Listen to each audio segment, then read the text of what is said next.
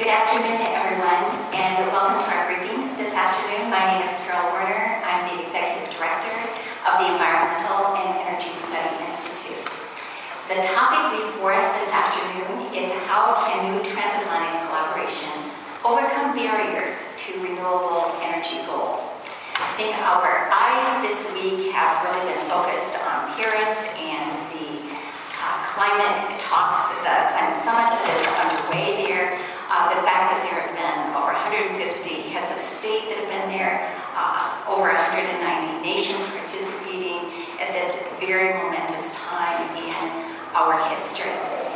And it is a very exciting time, and it is also a very sobering time as we all look to see how we best can deal with these enormous issues and problems that are facing our planet, our individual countries and economies, as well as looking towards the future and what this means for what kinds of opportunities this also uh, brings forward as we really seek to solve these problems and create uh, enormous new promises throughout the world in, in every country, whether it is a major developed country, industrial nation, or a developing nation.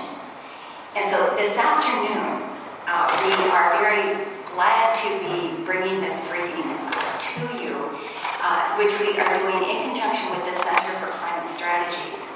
And this briefing is really focused on looking at how all levels of government, whether it be at the national level, at the state level, at the local level, are important in the both in the European Union as well as in the United States and how can we look to expand collaboration uh, so that we can more successfully, uh, and as technologies have continued to evolve and policies have continued to evolve, how can we more successfully uh, build those collaborative opportunities, and relationships? How can we do this in a better, more successful way, and a way that can help us accelerate the kinds of change that are part of all of the goals that countries around the world are addressing. So the Center for Climate Strategies has embarked upon putting together an analysis, a report that has uh, been funded by the um, European Union delegation to the United States uh, to undertake a special look at this topic. And so we're going to hear about the formation of that why it is being done, why it is important, some of the uh, areas in which uh, there have been issues, uh, important deliberations and differences in terms of how issues around renewable energy have been tackled. And we're going to hear about what this means in terms of people who have been involved in terms of writing a report. So I will introduce uh, the three, three people who have been involved in the writing of the report, uh, those recommendations.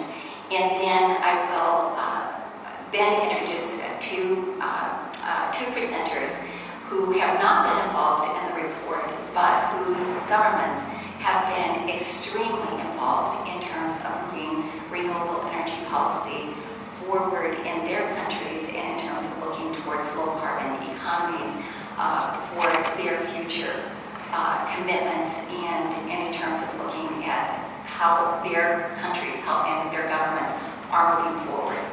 So I first want to introduce uh, Tom Peterson, who is the president and CEO for the Center for Climate Strategies.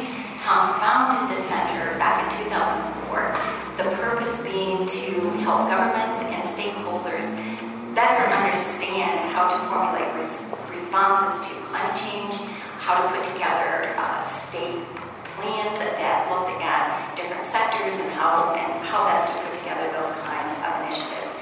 And this has involved developing and implementing a template for these kinds of multiple objective uh, and consensus-based planning, uh, because that is also a very important part of how we can help bring our societies, our communities all together.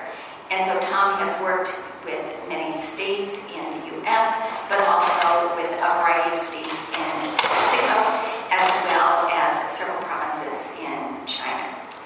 And so he is uh, primary in terms of, of leading the discussion with regard to this report that is uh, being formulated. Then we will hear from Hal Nelson, Dr. Hal Nelson, who is a research associate professor at the Claremont Graduate University in the Division of Politics Economics. And he is also a senior advisor to the Center for Climate Strategies for residential, commercial, and industrial power supply, and has been helping the center uh, work with the U.S. states uh, to develop climate action plans for the reduction of,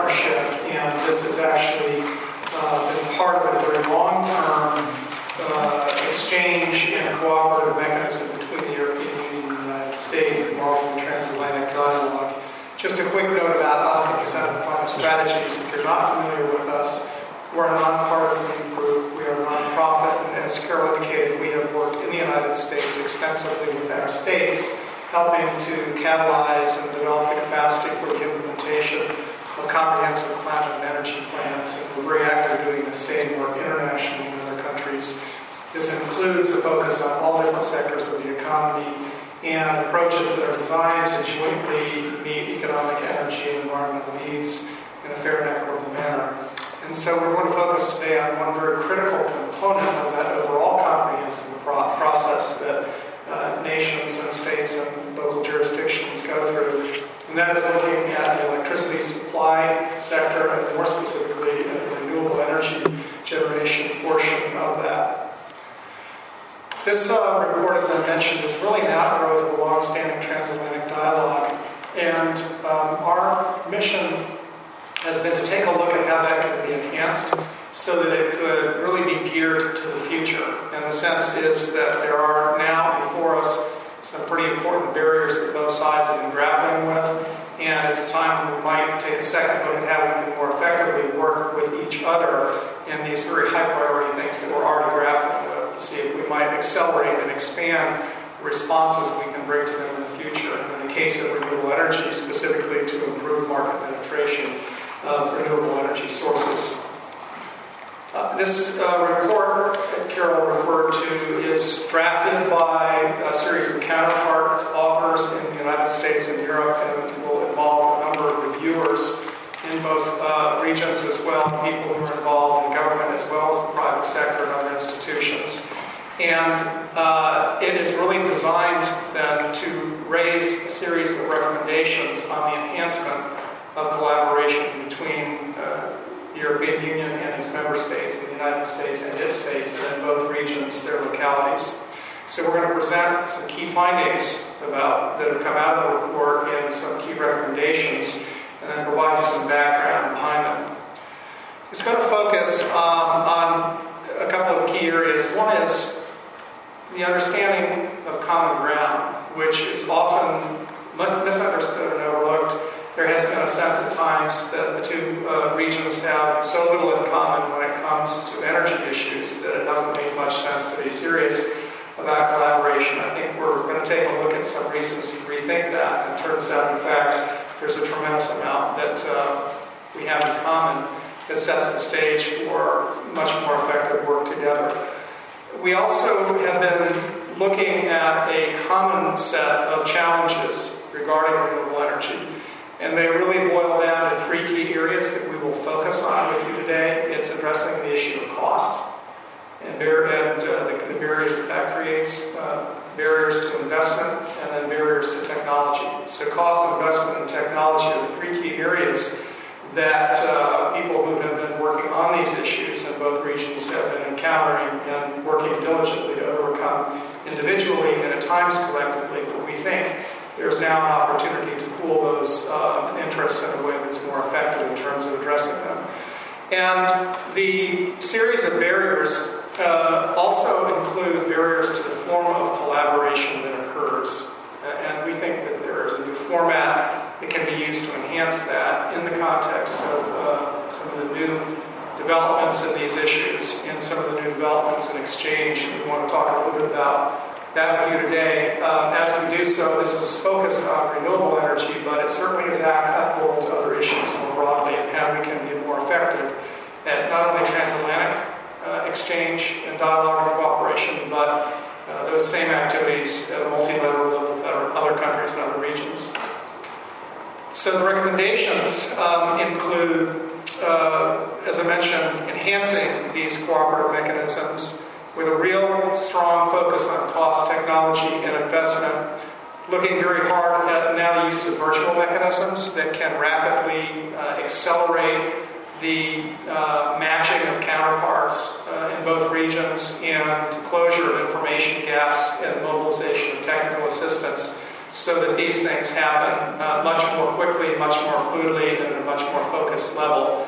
Um, and also, as I mentioned, that it not be restricted to only uh, Europe and the United States, the European Union and the United States, but other regions that can uh, play a synergistic role in this relationship because the issue of global, excuse me, the issue of renewable energy is a global one. Carol mentioned a little bit about the uh, meeting in Paris that's underway right now, the climate change issue, but one of the very key findings and realizations coming from that process, which has been clear for some time, is that it's going to be extraordinarily difficult to address the climate change issue unless we are vastly more efficient in the way we use energy and move to a global renewable energy platform. So the European Union and the United States have been leaders in those kinds of transitions, but they're critical to everybody worldwide. We also know that this is going to take more than just governments working by themselves. This is going to require effective partnerships with third parties, public-private partnerships, to ensure that this work gets done in a way that's uh, quick and well done and collaborative. And we'll tell you a little bit about what some of the key aspects of that might need to be going forward. In terms of common ground, one of the great places to start is the goals that exist today for renewable generation of electricity. And some of these goals have come along even during the course of this project. And they include new goals at the European Union level, not only for greenhouse gas emissions reductions, but for the expansion of renewable energy use. And these are substantial new targets that have been established. We have similar targets established by the President of the United States. In addition to that, as many of you know, uh, all of you I presume, we are in the United States in the middle of implementation of a rulemaking for the Clean Power Plan, the Clean Air Act, Section 111D. We'll show you in a moment a little bit about the implications of that, but they're quite significant for renewable energy. In the United States, as well as in European member states and with localities in both places, there are a series of goals already in place that include renewable energy and targets and timetables for its expansion going forward. So we already have a wide range of goals in place that relate to renewable energy, and more to come, either directly or through implication through the United Nations Framework Convention process that's underway right now. We would expect post Paris there will be pretty significant focus on renewable energy and how that can be expanded going forward. So we think this report is very timely, and the mechanisms needed to accomplish this are also uh, timely and quite vital. And I mentioned the Clean Power Plan. If you look at the orange line on the top, this is one of the uh, ways that we've been able to portray the expansion in renewable energy that is expected as a consequence of the implementation of this rule. This is going to vary state by state. It's going to be very, it's going to vary based on the decisions that the states do, but overall, this is an Energy Information Administration projection. Implications are a pretty substantial increase in the use of renewable energy to meet these new carbon reduction standards. Similarly, the goals that have been established in the European Union uh, include in them very significant implications for renewable energy. We can see the increases that are expected under the new goals um, in green and similar to the United States, scenario going forward is a very significant increase. One of the things we have in common is a tremendous amount of geographic variation. Not all member states in the European Union are created equal, and not all U.S. states are created equal. And one of the ways in which they vary is energy prices. In fact, their energy systems and energy structure overall. So we see quite a bit of variation. This particular set of illustrations is focused on electricity prices. And we're going to show you a little bit further what some of the prices could look like. But that diversity has been a tremendous challenge to policymakers as well as technology providers and investors on the one hand. On the other hand, that diversity creates a rich environment for learning and for innovation and for adaptation going forward to new circumstances that we will face because the variations that we have already have encompassed a lot of the future challenges that we are expecting, there's a lot to learn from them.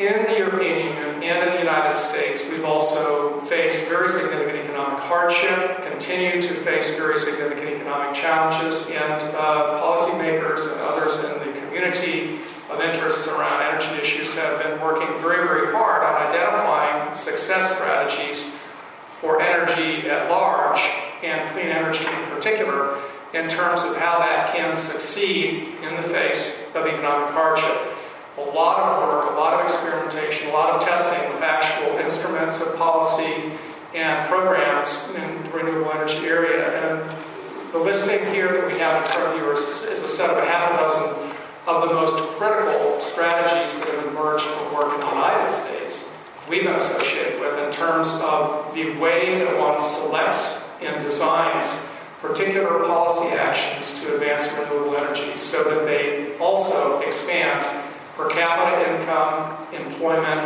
and economic growth. So we've learned how to do this and how to succeed, but we've learned also some things don't work so well, and there's some caution associated there. So both sides now have learned quite a bit from this whole experience of economic hardship. And of the founding uh, purposes of this report was to identify things that have worked in both countries in the face of economic hardship and to use them as a platform for moving forward because it is at the top of the list of common ground variables that policymakers have. We've seen growth in renewable energy. We are expecting more growth renewable energy. It has grown in spite of numerous barriers. There are yet you know, greater barriers in the future, but the scale up projections in terms of need and opportunity are very significant in both places. As I mentioned before, there are these three fundamental barriers uh, under which a series of other things fall that have been in the way of the successes that we would really like to have. They result. They uh, include cost, uh, technology, and investment. And as you can imagine, these are interrelated. So, to take a quick look at the cost issue and some common ground there, when we look at the United States and Europe at what renewable energy costs or what its price tag looks like in various uh, uh, forms in comparison to conventional sources of uh, power generation. And what we see pretty quickly when we look into these comparisons is that already today, renewable energy has become quite cost competitive. Renewable energy prices and costs have been falling. In some cases, they are now more competitive on a pure cost and price basis than conventional alternatives, and that trend is deepening and is expected to continue and has very significant implications. Here's a quick shot for the state of Virginia, my home state, uh, that came out of a speech from the president of Appalachian Power earlier in October, who was uh, breaking the news to shareholders and others about the realities of new investments in energy. And these are where the prices stood. I think this is October 17 or 28, I forget which, in the state of Virginia in terms of the price tag associated with purchasing energy from different sources. So we can see in a coal state that wind and gas in particular have really accelerated in terms of being uh, cost competitive. And this is not a unique situation. We see in Europe uh, similar trends and similar breakdowns. Uh, what we see is this slew of generation technologies that are renewable and those that are fossil based. And there's a lot of variation.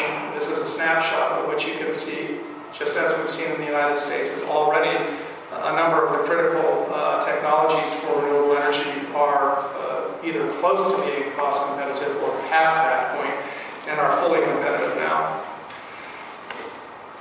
So when we talk about cost and what we do to try to bring cost barriers down, one of the things that's helpful to do is understand what those costs really are comprised of. And we put them in two loosely defined categories that we call hard cost and soft cost. Imagine hard cost is the cost of acquiring the technology.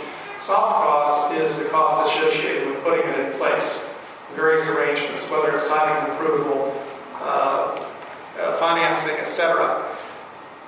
What we know is that those cost profiles have changed significantly where there have been focused efforts on bringing costs down, particularly on what we call the soft cost side. And that creates a tremendous opportunity in terms of peer learning so people in the United States can learn from people in Europe who've had success in bringing this very important component of cost down. So there have been very specific uh, tests of instruments and approaches to do that, a lot learned and a lot of success stories. But we certainly have the ability to understand more clearly how to go about bringing costs down, to learn from each other as a means for doing that.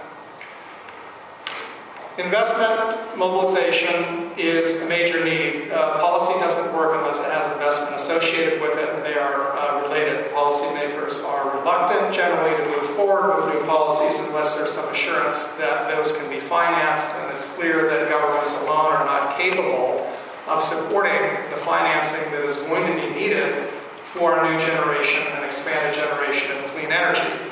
And as a consequence, focus on investment barriers and investment mobilization uh, has already been quite critical and will continue to be one of the most critical uh, parts of this conversation. I, I, think so far what we've seen in Paris is that that, in fact, has dominated the commentary by heads of state and others, what to do about the funding issue. Cost gap issue is certainly a key one that we've just talked about. We've also talked about economic hardship that's had negative effects in terms of reducing absorptive capacity for these new technologies and also stifling uh, some of the prioritization of it. On the other hand, it has resulted in innovation and adjustment that is creating a new platform for activity. We've also seen shifts in policy and economic shifts that have not favored investments in renewable energy in ways that they might have, but those shifts are continuing. And I think part of what we'll talk a little bit further about is how policy actions can actually help those shifts now move in the direction uh, encourage and favor uh, investment. And we've seen competition for scarce dollars a lot of competition for energy related dollars, and as everybody knows, a lot of those dollar bills have gone into oil and gas, and there's been a concern that that squeezed out dollars that could have gone into renewable energy or energy efficiency. But it's a longer story, and it's one that's changing because the risk and return profile of renewable energy is starting to look more favorable, and there are ways in which it can be made even more favorable than it already is. There are also ways that we can do a better job of developing mechanisms for financing that are better tuned to policy needs. And this combination of looking at policy and investment at the same time, bringing policymakers, and investors, and the actual end users of these technologies together looks like it may be one of the most critical forms of collaboration that can help turn things in a favorable direction. Technology remains, as always, a very important part of the equation. It is directly related to cost. It's also directly related to investment. And some of the key aspects of technology that are critical in renewable energy, whether it's on grid or off grid, involve the integration with the grid, the expansion of, of efficiency and productivity and uh, design of transmission lines, plus the access that connects renewable sources with the grid. Storage systems remain a very major issue going forward, and the ability to generate uh, renewable energy uh, from various technologies at a level that's efficient enough to match the cost needs and the scale-up needs of implementation remains a very critical challenge. And with that, I'm going to turn to Dr. Nelson, who will have a little closer look at a number of these issues and how we can understand them.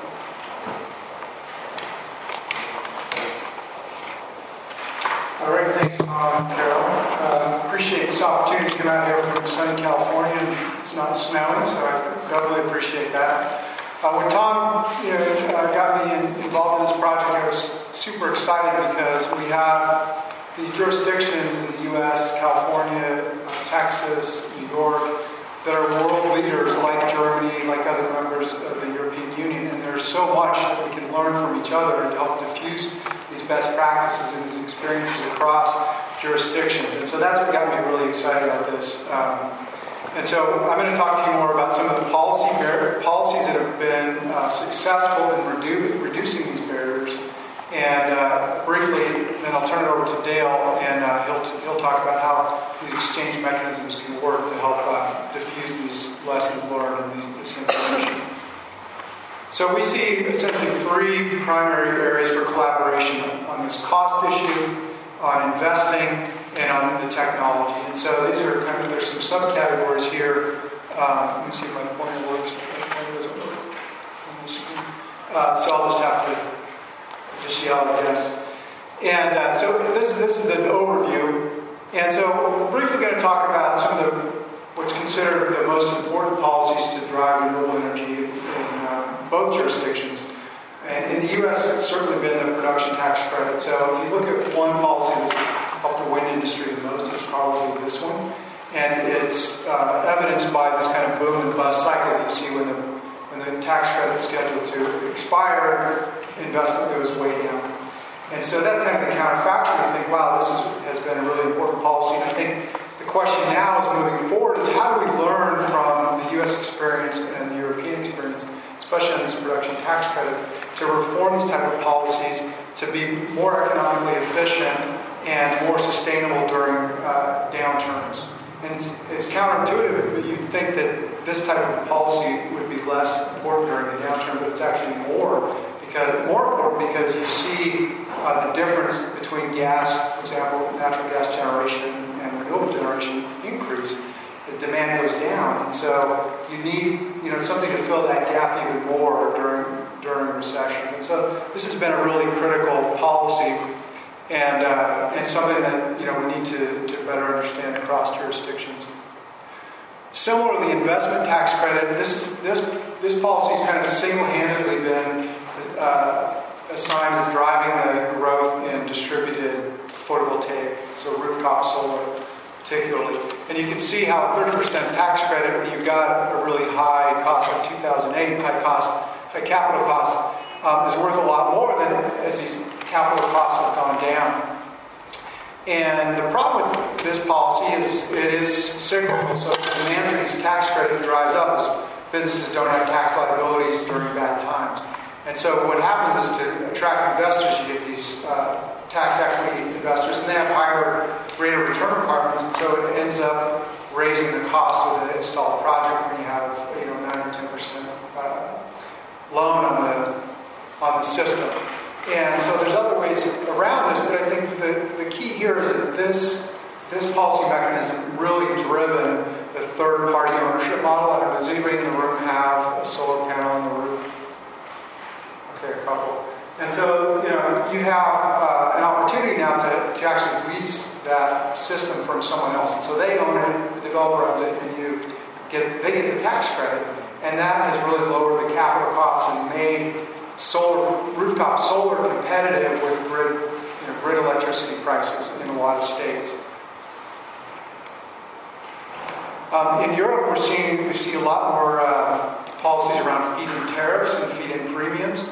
And the premium you can think of as just kind of a, a bonus on top of whatever the market price of electricity is that the renewable developer gets, the renewable project uh, proponent gets. And uh, California and the EU are moving more towards a kind of competitive bidding. And so this is basically auctions um, to help increase economic efficiency and improve the performance of these instruments in terms of not giving overly generous subsidies to renewable developers. So there's all kinds of opportunities for collaboration here, especially between California and European uh, states in terms of how, to, how to set up these bidding markets. So you, most of you are probably familiar with renewable portfolio standards. Those are more common here in the United States. Um, and these are really critical during recessions as well because demand dries up for renewables during recessions. And when you have this type of a standard, the, the law is basically telling the utilities that they need to provide a certain amount, a certain percent of the power be renewable to, to what they deliver. And so we've seen big jumps in these renewable targets in recent years, especially California and New York just last week, I think and uh, Vermont and Hawaii or other large uh, have large targets. So Tom showed you that graph about the hard cost versus the soft cost, and in the report we, we break that out. And one of the big differences between Germany and the U.S. in terms of Germany has a much lower soft cost portion. And one of the biggest components of this is customer acquisition costs. And so it's marketing, it's like how do you get new customers?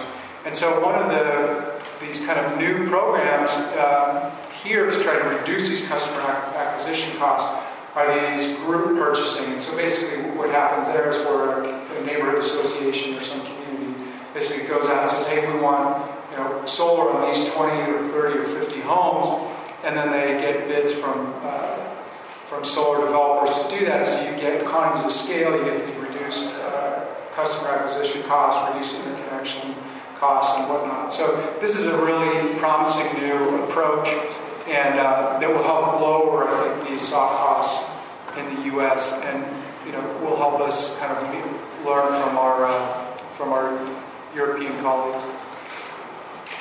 And then Tom mentioned as well the uh, the need to attract uh, additional investment. And historically, the, unless you're a tax department on these uh, tax schemes, there hasn't been a lot of opportunities for institutional investors to invest in renewable energy. And what we're seeing now is some new securities that basically take the cash flows from renewable projects and so securitize them and they're exchange traded. And so now you can you can actually go and buy these things yourself. And what that does is it brings in a huge pool of money. And what that money has been doing, and what this graph shows, these are mergers and acquisitions in 2014 um, of renewable energy projects. And so that institutional money is looking for projects. And so this is a really critical uh, development in order to reduce the cost of financing for renewable projects by opening up a whole new source of supply of money, essentially. And this is a, a graph from California. So this has to do with the technical aspects of, uh, of renewables, where renewables, the sun doesn't always shine, sometimes clouds come in, the wind doesn't always blow. And so that gives the grid managers problems in the sense that they have to provide a certain voltage across the grid at all times well, within a certain band. And so uh, integrating these renewables into the grid is a major challenge, and it's one of the one of the reasons that renewable uh, output doesn't fetch the same price as the electricity from like a coal plant or a gas plant, because a gas plant can say, hey, for sure we're going to deliver you this power this, at this hour, and you know, it's harder for renewable projects to do that. And so here's an example from California where you see, you know, the blue line in the middle, at the top in the middle there, that's uh, actually that you can't see that, but 2013 is essentially uh, the blue line, and that shows the net load, the net demand for electricity in a region in California. And you can see how that, that uh, net demand in the afternoon, uh, in the kind of the middle of the graph, it says hour there, 12 p.m that net demand is going to drop as solar keeps coming, more and more solar keeps coming into the grid in California. So, that, hey, that sounds great, right? But then if you look over on the right you see that steep uh, slope up, basically what the state, what the grid managers need are what they call flexible resources that can come online essentially instantaneously to meet the demand as the sun goes down. And so that's why California has authorized about 1.2 gigawatts of storage capacity. And so this is coming in in different ways battery storage and, uh, railroad cars that they, you know, send up the hill during uh, at night and they bring them down slowly to generate electricity. All kinds of interesting technologies. But that's essentially the, the technical uh, problem that you face when you have a large amount of renewable energy in the system. And so these are some of the these are some of the kind of uh, opportunities for diffusion across the jurisdictions and kind of learning that uh, that this that we can uh, hope for from this exchange mechanism of what we need. And then finally, I do a lot of work on transmission lines and other energy infrastructure siting. And so if you follow the Texas story, it's been this kind of miracle story about uh, they sited about 20,000 megawatts of wind or something in the last 10 years. And it's really only been possible because they spent $7 billion building transmission lines. And before, you know, the, before the transmission lines were in place, they had to shut off the wind power. When the wind was blowing too strong, they'd have to disconnect it. It's called the curtailment. And so if you're a renewable developer, you hate that, right? And in California, they have a spot market, and so you get these negative prices. Basically, you have to pay to put your wind power onto the grid. And uh, so then the, the operator will curtail or stop that, that uh, feed into the grid. And so, you know, especially for wind and for large, for large renewable projects, you need to have adequate transmission. The problem is nobody likes transmission lines. Well, except for the utilities, because they. Um, but if you're a resident, you know, you, these high voltage power lines are associated, or often associated with significant health and safety issues. And so uh, in Texas, they had a great, very open, transparent uh, public participation process where they actually included the citizen concerns into the design. And these routes. And they went from having 3,000 miles of power lines to 3,600 miles, basically added 20% more of the distance in order to, to help meet the community requirements. And um, so they were very react, very uh, responsible for citizen concerns. And so this, this, but this transmission line availability is really a critical issue, and one of the things that we can definitely learn from each other about. So at this point, I'm going to turn it over uh, to Dale for his ideas on, uh, on transatlantic collaboration. Thanks. Uh, I know you've reached, we've reached the halfway mark and we have two more speakers, so I'll be very, very brief. Um, plus, I know that the, the joy and the, the, benefit of these kinds of conversations is having input and uh, dialogue with, with, you, the audience, uh, about that which we have shared with you. The conversation in Paris has touched on this very, critical issue of cities and how uh, vital they are in terms of mitigating uh, the uh, emissions of greenhouse gases, but also um, coping with the effects of, climate change, sea level rise, uh, storm events, and, and, the like.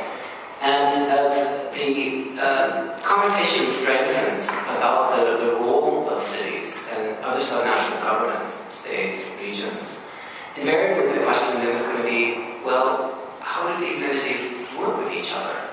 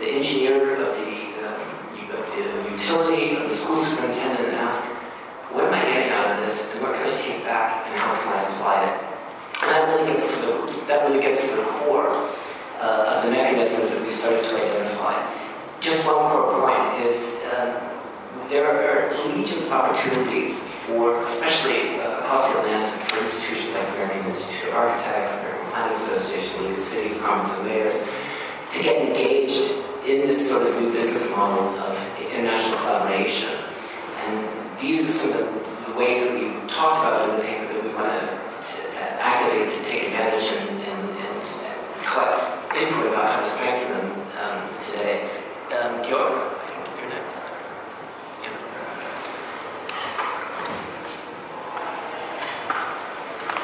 Great, thank you. We're now going to turn to two people who have not been involved in this study at all.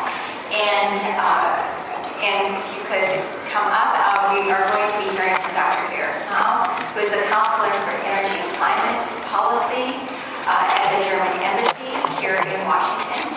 And, and he will then be followed by uh, Alison Hambright, who is the head of energy and environment at the British embassy. So I think what is really important in terms of hearing from these two speakers is, as I mentioned at the very outset of the briefing, is that in the case of both Germany and the United Kingdom, we have countries that have really been leading the way in terms of what they are doing with regard to looking at ways to drive down their greenhouse gas emissions, to bring renewable energy to the fore in terms of diversification of their power sectors. And what's in, what has always been important to us is in terms of how they have done it, what's been involved, what led to their success, how did they bring their, their communities, um, their uh, whole governments together in support of this. Um, because we think that there are very, very important lessons to learn from this. Dr. Mao has, uh, prior to joining the embassy, worked at the federal, uh, at the German Federal Ministry for Environment, Natural, uh, Nature Conservation, and Nuclear Safety, where he was responsible for climate and energy policy and a variety of international environmental uh, topics. And of course, he has been an important collaborator in the ministry's development of Germany's energy policies that have been targeted uh, to develop cost-effective uh, approaches towards greater use of renewable energy and also higher energy efficiency. Thank you so much, Adam, for your introduction. I'm, happy to share a few experiences made so far in Germany on the expansion of renewable energies, which is uh, our cornerstone of our energy policy. It should be stated that um, the policy for renewable energies leads back to the 90s, so we didn't start this uh, just recently, but it's a long tradition, and we tried different instruments out. And basically, uh, the most successful instrument so far is the what's well known uh, the feed-in tariff, but actually it's a little bit more than just uh, giving a fixed price for renewable energy production. The system works like that. So in Germany, everybody produces renewable energy gets a 20-year uh, guaranteed fixed feed-in tariff. Um, that feed-in tariff, as you can see here, has led to uh, remarkable growth of renewable energy in the electricity sector over the last years. It's a little bit more than only feed-in tariff. It's also um, um, um guaranteed grid access, which is really important in order to uh, sell your uh, electricity and priority transmission and distribution. And the money spent for the system is distributed among all the consumers. It's not tax money, this should be noted as well. And the whole energy policy uh, basically stands on two basic feet, like the energy efficiency. So first of all, we try to reduce our energy demand, and then uh, cover this as much as possible with renewable energy. And of course, in between, you need integration of the renewable energies need uh, uh, infrastructure. So basically this system uh, has now changed in Germany, so we have added um, economic instruments like tender schemes, and so we are, uh, together with our neighbors, we have a mixed system, you could say, so renewable energies are supported within feed-in structure, but also using tendering schemes and instruments. The target in Germany is quite ambitious, so we plan to have at least 80% renewables in the electricity sector by 2050 and overall of at least 60% renewable energy for the total energy demand in Germany by 2050. So at the moment, we stand at 30%, around 30% in the electricity sector. So that basically means you completely change the structure of your uh, electricity sector. We came from, as you can see here on the left bar, we came from very fossil produced electricity. We stand now around 30% renewables, but still use a lot of coal, 45% altogether. And the future looks like almost only renewable energies and a few others, basically gas and industrial production. And the renewable energy, electricity in Germany, basically means uh, wind and solar. So these are the two main uh, resources we can use in Germany. We have a more or less uh, stable use of hydro, and it is limited to closely to 5%. And biomass is also limited, so we talk about uh, wind and solar and a growing share of offshore wind. Well, if you look at the economical situation, it's like in the meantime, wind and solar competitive. The only uh, low carbon alternatives would be nuclear or hard coal and CCS, and basically these are already much more expensive than wind and solar in Germany. And on top of that, they are not accepted in Germany. It's both possible. Uh, nuclear actually is not possible anymore because we have a, a nuclear act which phases out nuclear electricity until the year 22. Uh, hard coal CCS would be possible, but if you try to do it in Germany, it's a hard job. Uh, share of renewables, you can see over the last 10 years has more than tripled. And this figure is already outdated now, so the first half of 2015 already stood at more than 30% renewables in the electricity sector. And that's basically solar PV in the south of Germany. You can see how that developed over the last 15 years and basically wind in the north. Um, with regard to greenhouse gas emissions, if you calculate that, so we already saved 150 million tons of greenhouse gas emissions each year with the use of renewables.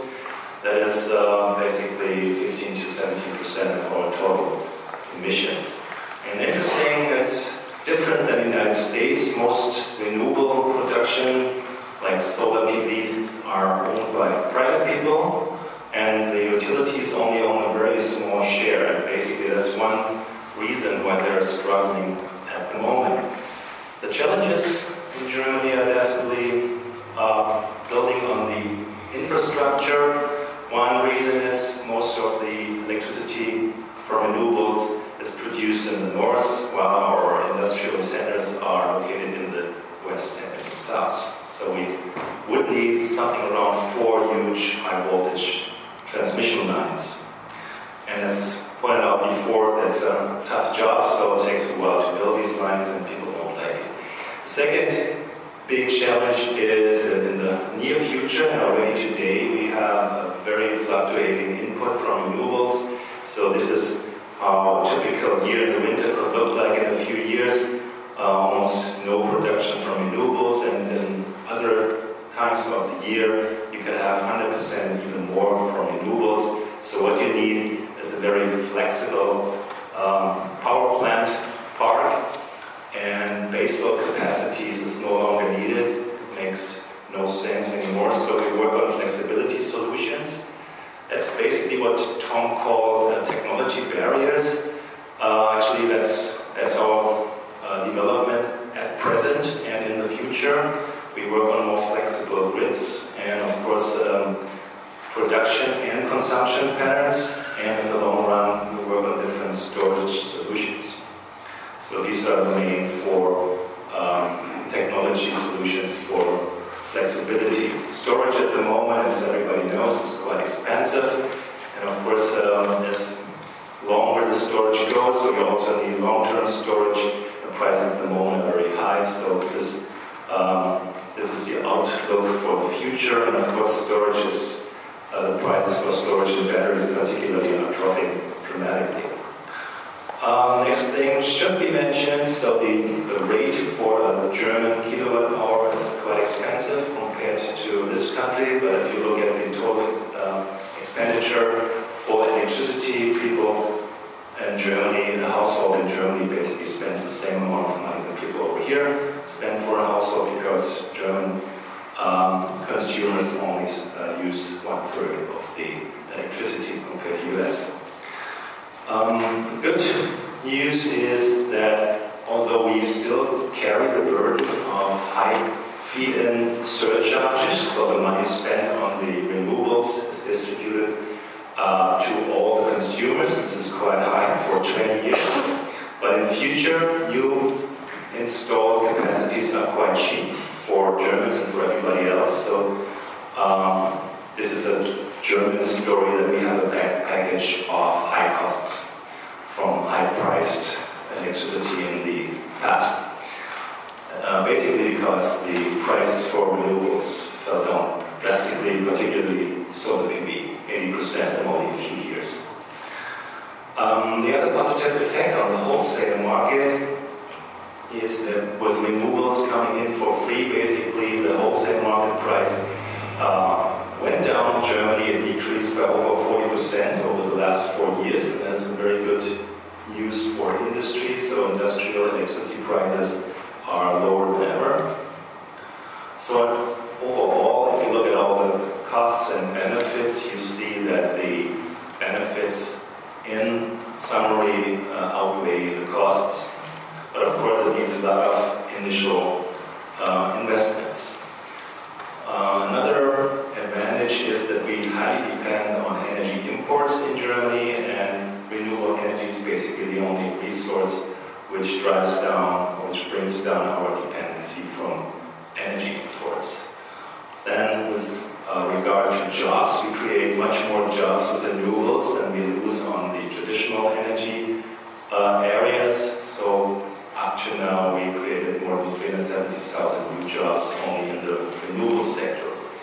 That is why in Germany the uh, policy on that, the so-called Energiewende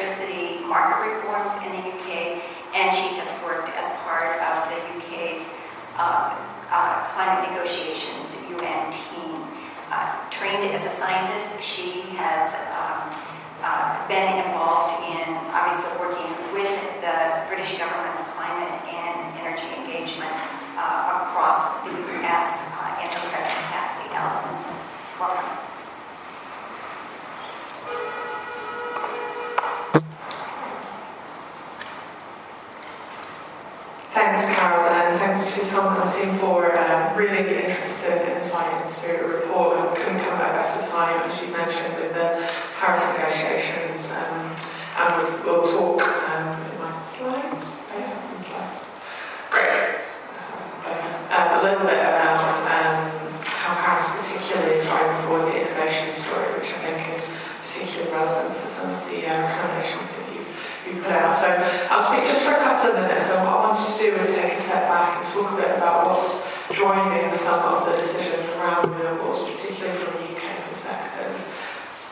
And I think the first thing I wanted to say clearly is that from our perspective, we don't see renewables as an end in themselves. We see them very much as a means to an end. So really the goal that we're aiming for here is low carbon, uh, low, low carbon economy, not just power. And it's a huge role for renewable heat and renewable power and renewable transport within that.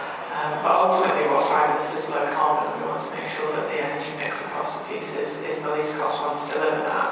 Um, in terms of our commitment, it's um, widely known that the UK is one of the first countries to commit to legally binding um, greenhouse gas emissions targets, and they remain amongst the strongest in the world. So our emissions by 2050 need to be 80% lower than they were in 1990, and we have a fairly uh, detailed requirement to set out five-yearly um, budgets to restrict our emissions. So we have budgets now set until the mid-2020s, by which point the UK's greenhouse gas emissions will be half the level that they were in 1990. So uh, that transition is kind of really clearly set out. That means we're hugely reliable, hugely reliant on low carbon technologies, including renewables, to meet that. Clearly, if we're looking to cut our emissions, we need to with the car sector. Um, and just a couple of kind of figures there. So around a third of the UK's emissions at the moment come from power. We still have a significant amount of coal on the system, although not for much longer, which we'll come on.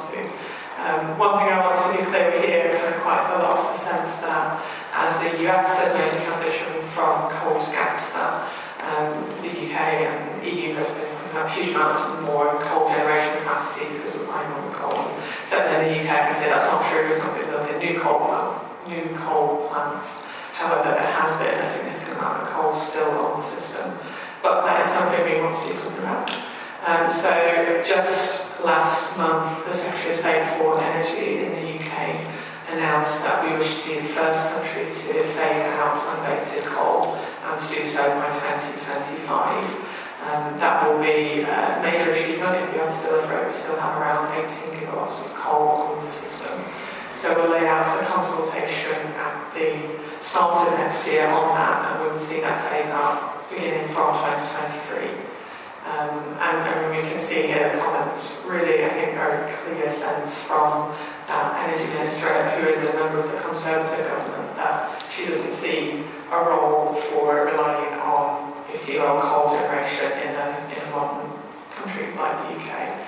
But we will need new generation to, to counter that, so we're going to build. So at the same time, she committed to um, a nuclear new build fleet, so we have our first plant due to come online in the 2020s, followed by two further plants. By the 2030s, we could be seeing nuclear account for around 30% of the UK's generation. Uh, we'll need a huge amount of renewables, so we expect by 2020 to have around 30% of the power in the UK grid coming from renewables. We'll also need some new gas, very flexible source, and we'll be reviewing our capacity market to make sure that is coming online. I mentioned renewables, clearly the focus for today, um, and we do expect significant penetration. So by 2020, we're looking at at least 12 gigawatts of onshore wind and solar, 10 gigawatts of offshore wind, which is about half of the world's offshore wind alone just in the UK. Um, and to speak briefly about what that regime has looked like, um, there's been a transition through time. So to begin with, we started with a renewables obligation, which um, involves tradable certificates. So suppliers are required to meet a proportion of their power through renewables, and then that creates a market in tradable certificates. I guess like a renewable portfolio standard in the US context. Since last year, we have transitioned to a new support regime, um, which is based loosely around feed-in tariff, but has a mechanism called contract for difference, which means that should the market price uh, exceed the feed-in tariff, you'll see developers paying back to the government when the wholesale price of electricity is below that cost, we will top up the payment. And then the, very much the transition here is to move from a system of tradable certificates where you have unlimited supply but variable cost, variable support, through to a system where developers know upfront exactly how much uh, revenue they will be generating, and we found that that has big benefits to the cost of capital you projects and certainty that developers have. Um, and the mechanism for awarding those contracts is an auction. Um, and this is, this is diagram, so there's a lot more information online on, on that mechanism. One of the more recent announcements that we've said is we really want to take the time to think how we, the UK, can best spend that money. So when we have a constrained auction pot, uh, what are the best technologies for us to be funding? And it was interesting that a number of the speakers today have highlighted the extent to which some technologies costs have already fallen. Um, so when Secretary State announced our commitment to phase out unabated coal, uh, she also said there are some technologies, solar and onshore wind, where the costs have fallen so significantly That we will expect those technologies going forward to stand on their own feet. Um, so where technologies, where developers already have a contract, that will be seen right through to the end. So these are 15-year contracts, so still a significant pipeline coming through in the UK. But we want to focus our support, and this is kind of why I find offshore wind in particular. So around uh, half of the world's offshore wind is installed in the UK, and that means we think, even though we are a small country, that's an area where we have a huge amount of potential to make a difference. Um, and that's why we said that within this Parliament, which runs to 2020, there will be three further rounds of support for offshore wind, as well as nuclear. Um, and finally, uh, I guess again bringing it back to what is the most, what's the best role we as the UK can play. Clearly, we're not going to solve this problem alone. And this is why I'm so pleased that the Paris talk started with this announcement from the UK. So should say from the US. So UK, US, China, India, Brazil, and another 15 countries. Hopefully, will have seen this announcement on Monday. An absolute huge kickstart to global uh, R&D funding for clean energy. So 20 countries committed that over the next five years their funding for this will at least double. And also private sector investments, notably Bill Gates, Richard Branson on our side, um, agreed to complement that with their own new for innovation.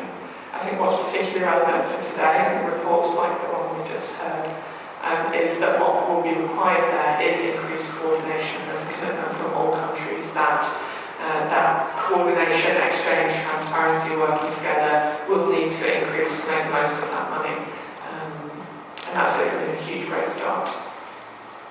So, thank you very much. To summarise, I think we're going to see huge amounts of continued deployment of renewables within that low carbon framework in the UK. Very happy to answer any further questions.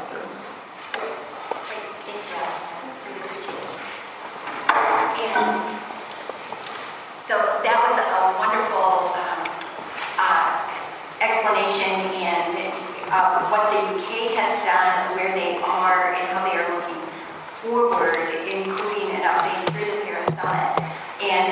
now we're going to turn back to Tom in terms of looking at some of the other recommendations in the report.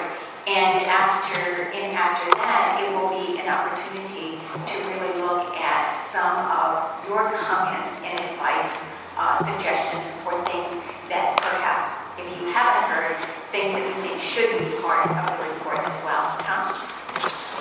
Thank you, Carol. And the uh, Gizmo vote. Anthony. No, it's a snake that bit me. Um, Dale commented in particular on this transition that we see with an opportunity to need for, go from current format um, of collaboration to a new format, and one that really capitalizes on everything you've heard the speakers walk through today. And that, truthfully, is the tip of the iceberg in comparison to the amount of opportunity and need and activity that could be generated. But we need a new platform, a new collaborative platform that's really up to that task. Some components of that involve thought leadership, peer learning, technical assistance, and that ultimately that leads to market expansion. And as again, you've seen these different pieces in these key thematic areas um, brought forward. It's really now an opportunity to coalesce along these lines. Uh, a lot of conversation about counterparts. There has been some counterpart exchange, some counterpart dialogue, some counterpart uh, peer interaction, but because of the mechanisms that we've used and the way we've used them, it's been rather limited in comparison to what it can and should be. So we would specifically be uh, recommending that counterparts include all levels of government, and, and the subnational governments uh, in particular have been very, very active and have been close to many of the actual trials of the instruments and actions in renewable energy.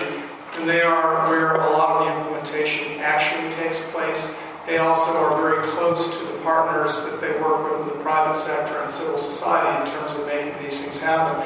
So we would recommend that we do a better job of including a full range of counterparts, not only within government, but also uh, in non-governmental sectors, and that cuts across a variety of both stakeholders and other supporting partners who can become a part of this community of people who can be working together to crack the nut on the issues that we still have in front of us. Third-party partnerships, as we mentioned at the outset, are likely to be quite crucial because it is difficult for governments uh, always to do what they need to do uh, alone. And specifically, we think that uh, third parties can help in terms of mobilizing funding uh, from the donor community to be able to support capacities that are needed to put in place this kind of technical assistance and peer learning that needs to take place. Also, they can be very proactive in terms of outreach, uh, bringing counterparts together and bridging some of those gaps that need to take place. The regional collaboration issue, as I think you've, you've heard from multiple speakers and most recently from Allison, is a very big one because this isn't just about uh, the European Union and the United States. This is about all of us globally and this platform for collaboration that we see an opportunity and a need for between uh, the transatlantic uh, parties is something that really could be linked to other regions with um, a number of highly synergistic effects. In reality, we already see exchange happening at this level, but just as the transatlantic exchange has been limited, multilateral exchanges have been limited as well. So we're looking a new form of collaboration that can really cut across uh, barriers in all regions combined. And with that, I think what we're looking forward to is hearing a bit from you, your thoughts on some of these findings and some of these recommendations questions you have about um, uh, contributions you would make in terms of what we should be considering. We will be sharing uh, this report with others in terms of formal review, but also in terms of comment from uh, participants who would likely be a part of these counterpart exchanges to be sure this is really addressing their highest priorities. And looking for that response from uh, government leadership in the European Union and its member states, the United States and its states, and the local jurisdictions in both countries, along with responses from non-governmental partners so that we can take some next steps in terms of actually putting in place some of these enhanced collaborative mechanisms uh, that are really focused on the issues we've talked about today for renewable energy. And with that, Carol, I'm going to turn it back to you. Okay, great. So, as Tom said, this is actually an opportunity to, uh, for, for you all to provide some feedback to what you've uh, to ask questions of our speakers, to um, offer your, your comments. So, um, do we have any? Ahead. You got it. My name is Bill Brandon. Uh, the- It seems like the presentation largely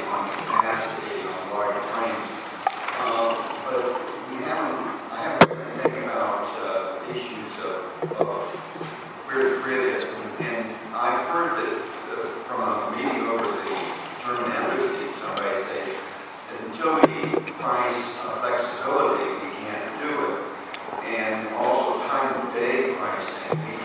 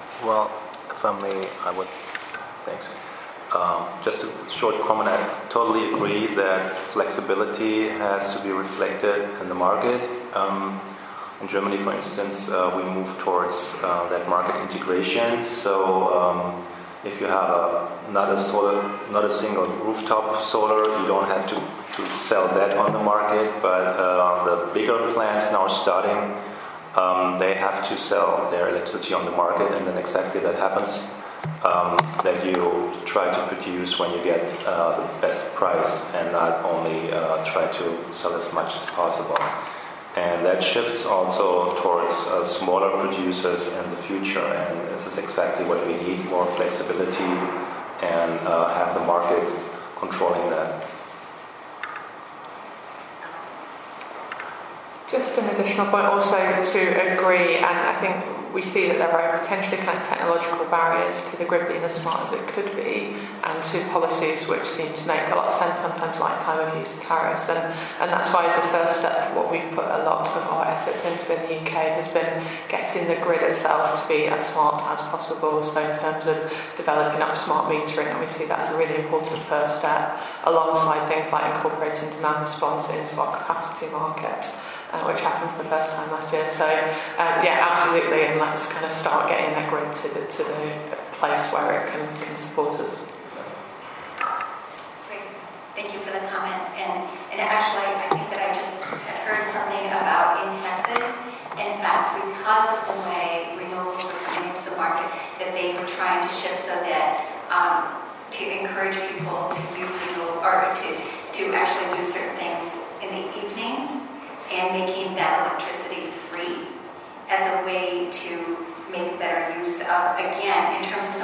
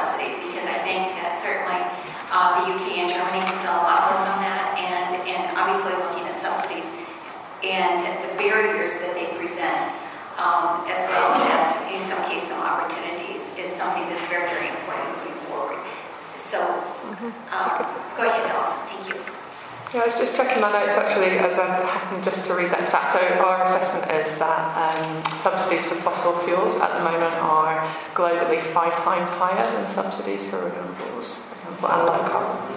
Five times higher. Um, so I don't have that within that particular stuff. So I mean, the prices that we're paying for nuclear in the UK are kind of um, like publicly available. So it's about 50% more than gas generation at the moment in the UK. But that's, that's the kind of price that has been paid, as a part of that long term uh, secure, low carbon energy mix that we're um, transitioning to at the moment. But uh, I mean, I think the point about fossil fuel subsidies is, is hugely important, is that until we level that playing field, um, we won't be in, uh, um, in the right place. And I think that's why we think um, initiatives like Mission Innovation are particularly important. But yeah, that's the particular stuff that we have if it's helpful.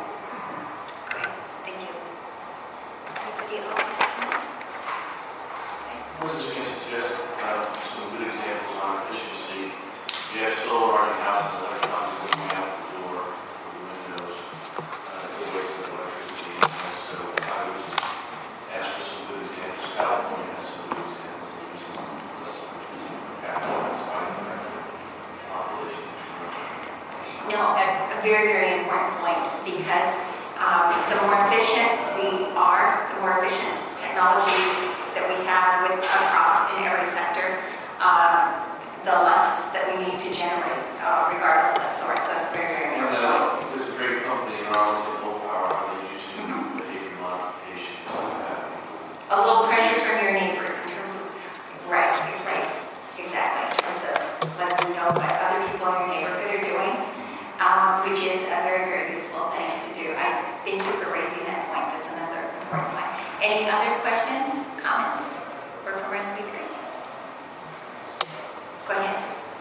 Yeah, a very interesting presentation. Thank you. I'm a little confused though. For the, for the last couple of years, I've been doing a report uh, commissioned by the European Union uh, uh on various ways to enhance uh, regulatory collaboration between agencies across the Atlantic. Um, and I found that uh, regulatory agencies are talking to each other at multiple levels uh, to improve aircraft safety, drug certification, to share the work.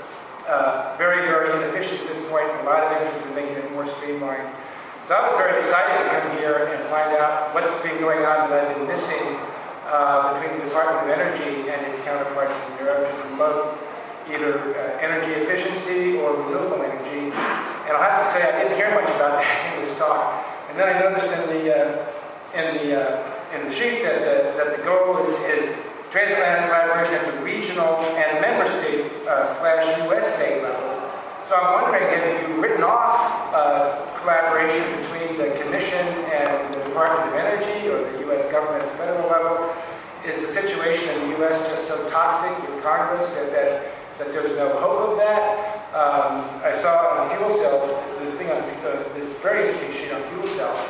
Uh, that was going to be like one area where the two sides could ways to promote this, this promising technology that might serve as a way of, of bridging the gap in, in, space and time between renewable generation and demand uh, offsite. But uh, could somebody speak to that and, and, and, and uh, address just what is going on now at the federal level, at the federal EU level, and what Sure. might happen? Okay, thank you, Tom. So I'll be happy to speak to the U.S. side, but perhaps here or else, if you'd like to comment European side. So um, actually, the Department of Energy has been very heavily involved in this, and uh, along with counterparts within the European Union, um, in helping uh, support or to look past dialogue that is occurring strictly at that level. And so there certainly is dialogue that's been quite, critical. Uh, there's obviously ministerial that has been an important focal point for multilateral discussions around this. But I think it's recognized that there's only so much that that kind of dialogue at that level can do to crack these nuts.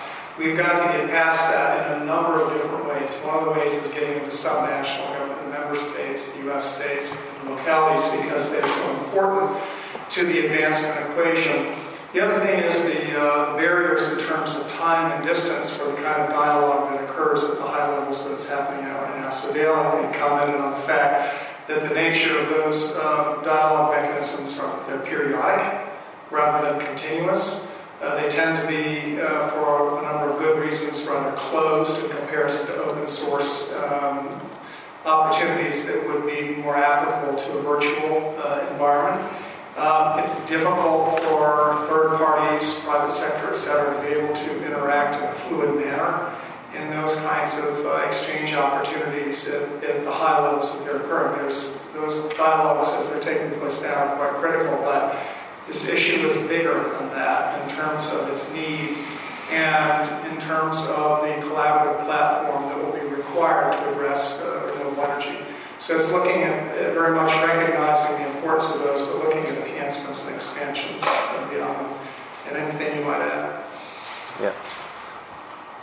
Thank you very much for your observation. I think that's that's true that uh, you don't see so much in the public what's really going on between the governments. Actually, um, there are several international, let's say, corporations, and it starts usually with an informational exchange because even if we agree on our targets that we want to have more renewable energies, we might not agree on the instruments how to, you know, uh, boost renewable energies, particularly between Germany and other countries, because not, not all the other countries uh, agree on the feed-in tariff structure, for instance. But what happens is there's a lot of exchange on um, critical and practical uh, challenges. Um, it started, for instance, a few years ago with the uh, um, Clean Energy Ministerial as a very political level, you could say, but then uh, Germany, for instance, does a very technical and political exchange.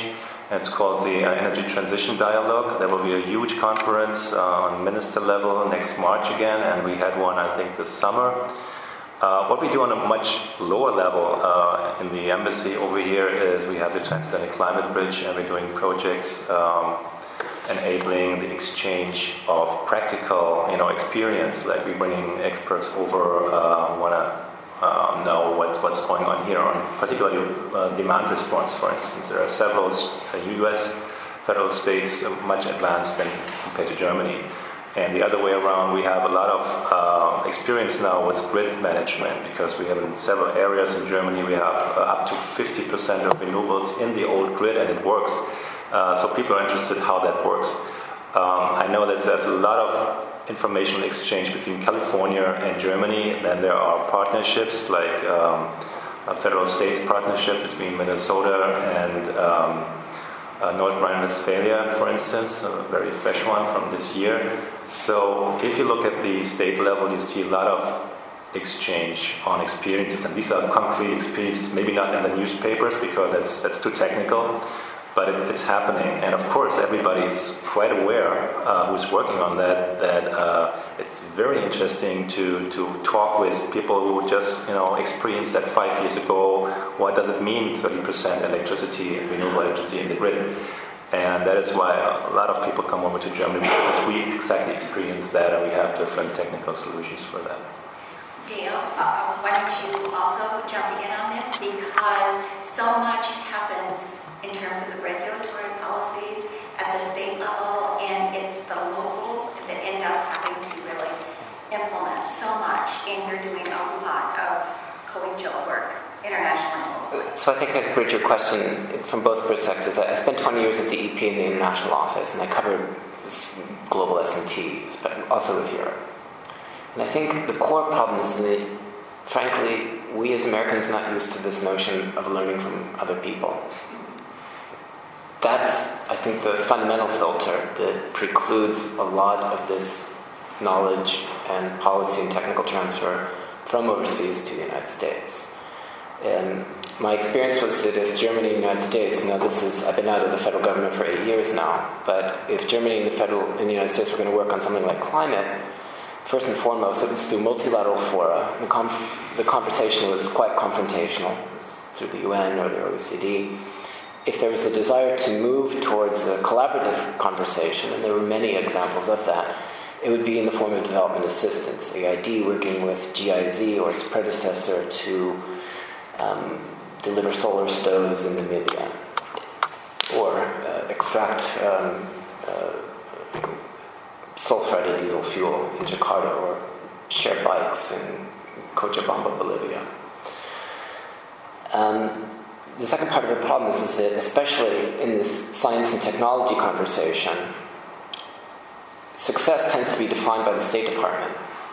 And I don't think I'm being overly cynical when I say their version of success tends to be guys in lab coats shaking hands at photo ops and signing ceremonies. And a classic example of that, with all due respect to my German friends, was the US German Science and Technology Agreement from 2010 to 2015, and it was just renewed it's not framed on the US side in a problem focused, goal oriented context, the way we talk about in the paper. It's not the State Department coming to EPA with its seven, eight hundred million dollar budget for research and saying, what are ways in which Germany's experiences with energy efficient nitrate extraction technologies for wastewater could come from Stuttgart or Berlin and be applied into Alexandria or Sacramento? And I think that that's a core problem of the first filter that I led my response with, which is this notion that we're not accustomed to learning. And I think, in a sense, what we're saying at the, at the local level is that we aspire to go to that knowledge transfer model that we characterize in, in the paper. We want very much to learn from and apply these technologies. And, um, and that's fundamental to this conversation with, with, with, with Europe. Another part also, this goes way beyond paper, but transatlantic science and technology collaboration is very theoretically based, and there are very poor mechanisms for supporting applied research and fund. There's just no funding for it. And I think that that is a, is a core issue too. So at the subnational level, it's very it's great that there are exchanges. It's wonderful that there's a conversation. Um, but it's hit the point now where I would suggest that the, the kind of business model that we're talking about is very strategic, priority countries, again, problem focused, goal oriented, outcome driven conversations, where in the case of the United States, we learn from these innovations and apply them, we're getting closer to that. It's very technical, you've got to bring in multiple partners, and it's got to be continuous dialogue. One handicap that we talk about in the paper, and where I think we need to go from here, is how does the transatlantic climate energy conversation go beyond just the one week exchange? What is the work? How do we define the work that needs to be done leading towards outcomes with the deplaning at Dulles Airport or the deplaning of San Francisco International or Kennedy? That's where we are starting to see some real interesting work come to play. Bring together the local electeds with their technical staff, with the transportation experts, with the housing authorities, with the school superintendents, and get the conversation going. We understand that the feed-in tariff system is very complex. We cannot copy it in Virginia. But that shouldn't preclude us from finding ways in which we maybe inform net metering on the basis of interconnection standards from Stuttgart in the Commonwealth. It's a very, very modest step in terms of advancing renewable energy policy in the state. In transatlantic learning context, it's a quantum leap. Our experience is going to be a lot different than Gainesville, Florida, which has a great success story. It's a wonderful model of this kind of transfer leading to wonderful applications, or Sacramento. But we need to be very, very strategic in how we work. We can't just be Pollyannish and say we're going to go over, look at Freiburg, and see grand visions of solar panels all over Richmond or Arlington. We have to be very, very strategic in how we work. That's, that, that's what I would suggest. And it's happening, it's great, and it's part of this conversation. But it needs to get stronger, and it needs, I would suggest, more institutional support, um, and, and frankly, more kinds of conversations like these. Thanks. And I think on that note,